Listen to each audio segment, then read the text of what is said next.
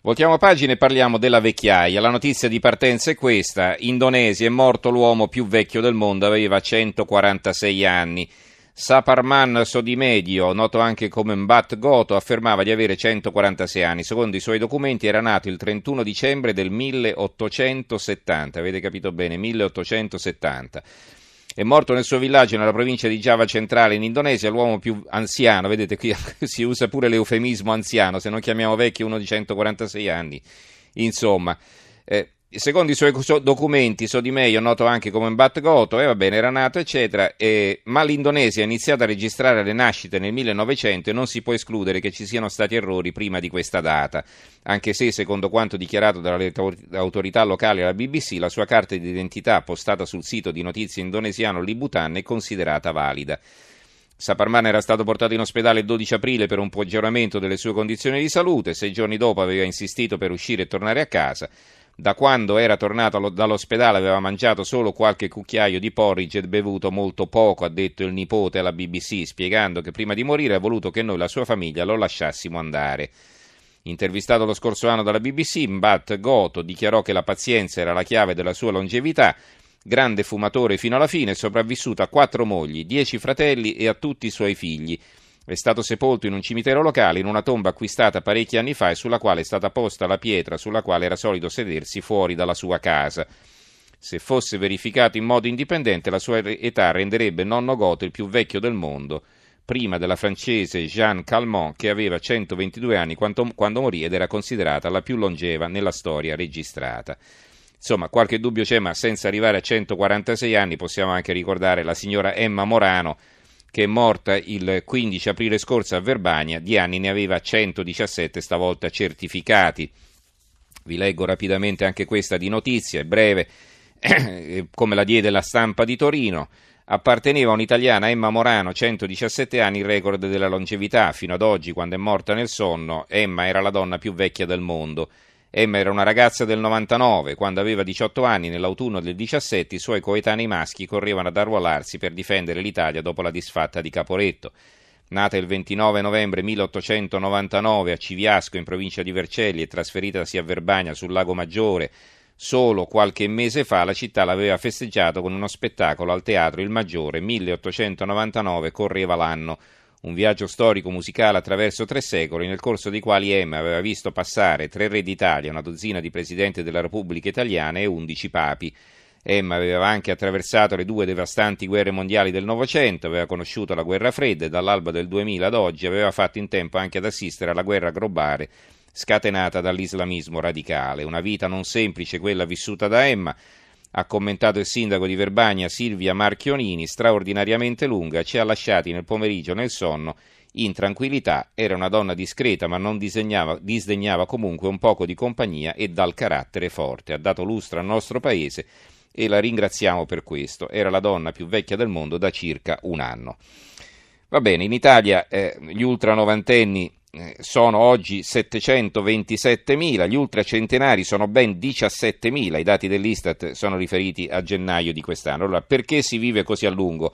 Questa è la domanda più ovvia che giro subito a Francesco Landi, geriatra del Policlinico Gemelli di Roma. Buonasera professore. Buonasera. Allora, perché professor Landi, diciamo voi con le persone avanti con gli anni ci lavorate tutti i giorni, la sorprendono questi dati o no? Eh, no, diciamo che ormai non, non, abbiamo più sorprese, certo la sorpresa del, del signore indonesiano sta un Beh, po' nella, sì. sì, nella data e nella non, non certezza diciamo, della, della, data anagrafica, cioè della data, della data di nascita, della registrazione corretta della data di nascita.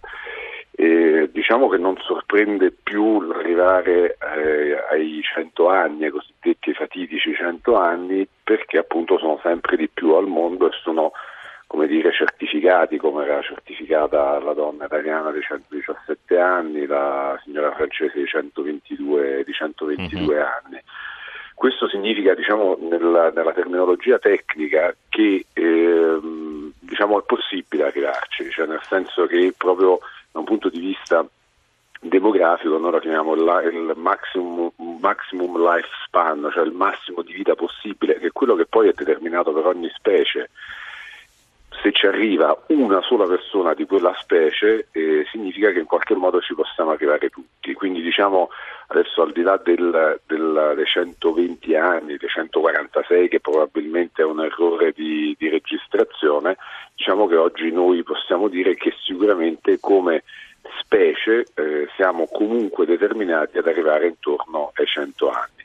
Quello che noi sappiamo è che l'età media, ovviamente, cioè la media delle persone eh, che ci arrivano per gli uomini e per le donne è comunque molto alta, ci si sta avvicinando sempre di più perché ormai siamo sugli 80-81 anni per gli uomini e anche gli 85 anni per, per le donne. Uh-huh. Questo ovviamente è legato a tantissimi fattori positivi, certamente agli stili di vita, sono eh, certamente un fattore che ha inciso e che incide e che inciderà sempre, sempre di più, in parte il fattore genetico, ma un fattore genetico a cui noi oggi ascriviamo diciamo non più del 20%, 25 massimo della probabilità eh, appunto di avere una, una longevità eh, così, così, ampia, così, così lunga. E eh, certamente poi tutte le strategie che la medicina negli ultimi 100 anni e anche negli ultimi 20 anni ha veramente portato in essere sul, eh, non solo sulla cura ma mm, per esempio sulla, sulla prevenzione. Mm-hmm. Quindi diciamo sono tanti fattori insieme in cui certamente la genetica, il progresso della medicina sia in termini di diagnostica, cioè di diagnosi della precocità con cui possiamo fare le diagnosi e ovviamente di trattamento e in più gli stili di vita e ambientali che hanno favorito questa, eh, questo allungamento medio della, mm-hmm. nostra, della nostra vita. Allora saluto l'altro ospite che ci farà compagnia stasera per ragionare su questi temi ed è il professor Umberto Curi, filosofo, eh, già docente di storia della filosofia all'Università di Padova. Buonasera anche a lei professore. Buonasera a lei e agli ascoltatori. Allora, partiamo da lontano. Una volta la vecchiaia era un motivo di eh, profondo rispetto, forse anche perché non c'erano i mezzi di comunicazione, non c'erano quasi neanche i libri, per cui la tradizione e il sapere eh, si tramandavano per via orale. Chi era più vecchio sapeva più cose, quindi era il saggio, e per, per questo essenzialmente o no? Ma certamente il fatto che le persone anziane un tempo fossero considerate in qualche misura degli archivi di conoscenze sulla base dell'esperienza pluriennale che avevano potuto condurre e questo è un dato assodato. Ma non era solo questo l'aspetto che induceva a considerare il periodo che possiamo chiamare appunto della vecchiaia non necessariamente come il periodo peggiore della vita. Anzi, può essere persino sorprendente notare come in eh, più di un autore della tradizione filosofica occidentale, la vecchiaia è presentata come una condizione privilegiata anziché come una condizione di decadenza. Eh, ci sono alcuni passaggi, in particolare del libro primo della Repubblica di Platone, in cui il filosofo fa parlare il vecchio Cefalo che accoglie nella sua casa Socrate e Socrate gli domanda ma visto che sei così avanti con gli anni è vero che la vecchiaia deve essere temuta perché porta con sé il decadimento fisico, l'impossibilità di godere dei piaceri dei sensi. E la risposta di Cefalo è per così dire una risposta che può lasciare stupefatti perché l'affermazione che possiamo tranquillamente attribuire al filosofo è che anzi la vecchiaia è l'età migliore della vita perché non siamo più così si esprime Cefalo, non siamo più al servizio dei molti e pazzi padroni che ci dominano invece nell'età giovanile. E inoltre siccome durante la vecchiaia si cominciano a coltivare, a nutrire timori e speranze che riguardano l'aldilà, eh, quello è un periodo in cui tentiamo di, potremmo dire noi oggi, comportarci bene per poter eh, contare su un transito alla vita ultraterrena che ci porti in una condizione migliore. Quindi è un pregiudizio, eh, secondo una lunga tradizione filosofica, quello che fa della vecchiaia un'età decadente della vita, non solo per ciò che si diceva prima, e cioè appunto per la quantità di conoscenze che sono state accumulate, uh-huh. ma anche per una condizione di maggiore serenità che invece è sconosciuta nell'età giovanile. Allora, eh, vedo intanto un messaggio Andrea che ci scrive proprio da Verbania. Eh, la signora Morano, mia concittadina in 117 anni, non ha mai detto a nessuno per chi ha votato né che idee aveva, forse per questo è vissuta così a lungo. Può darsi, ma può darsi pure che non si sia interessata di politica, forse questo è un altro motivo no? che, che, l'ha fatta vivere più tranquilla invece di avvelenarsi eh, il fegato ogni giorno. Allora, abbiamo in linea la signora Marina da Venezia, intanto va bene, ricordo i nostri recapiti, siete invitati a telefonare, eh, 335 699 2949 se volete mandare un sms 800 055 101 invece il numero verde per intervenire al telefono. Signora Marina, buonasera. E buonasera, grazie, che bell'argomento che poi prima o poi ci riguarderà tutti. Ho seguito con, come tutti la, la, storia della signora di Verbania e mi ha divertito molto così sentire le sue risposte quando, come fanno sempre i giornalisti che chiedono ma signora qual è la ricetta di lunga vita?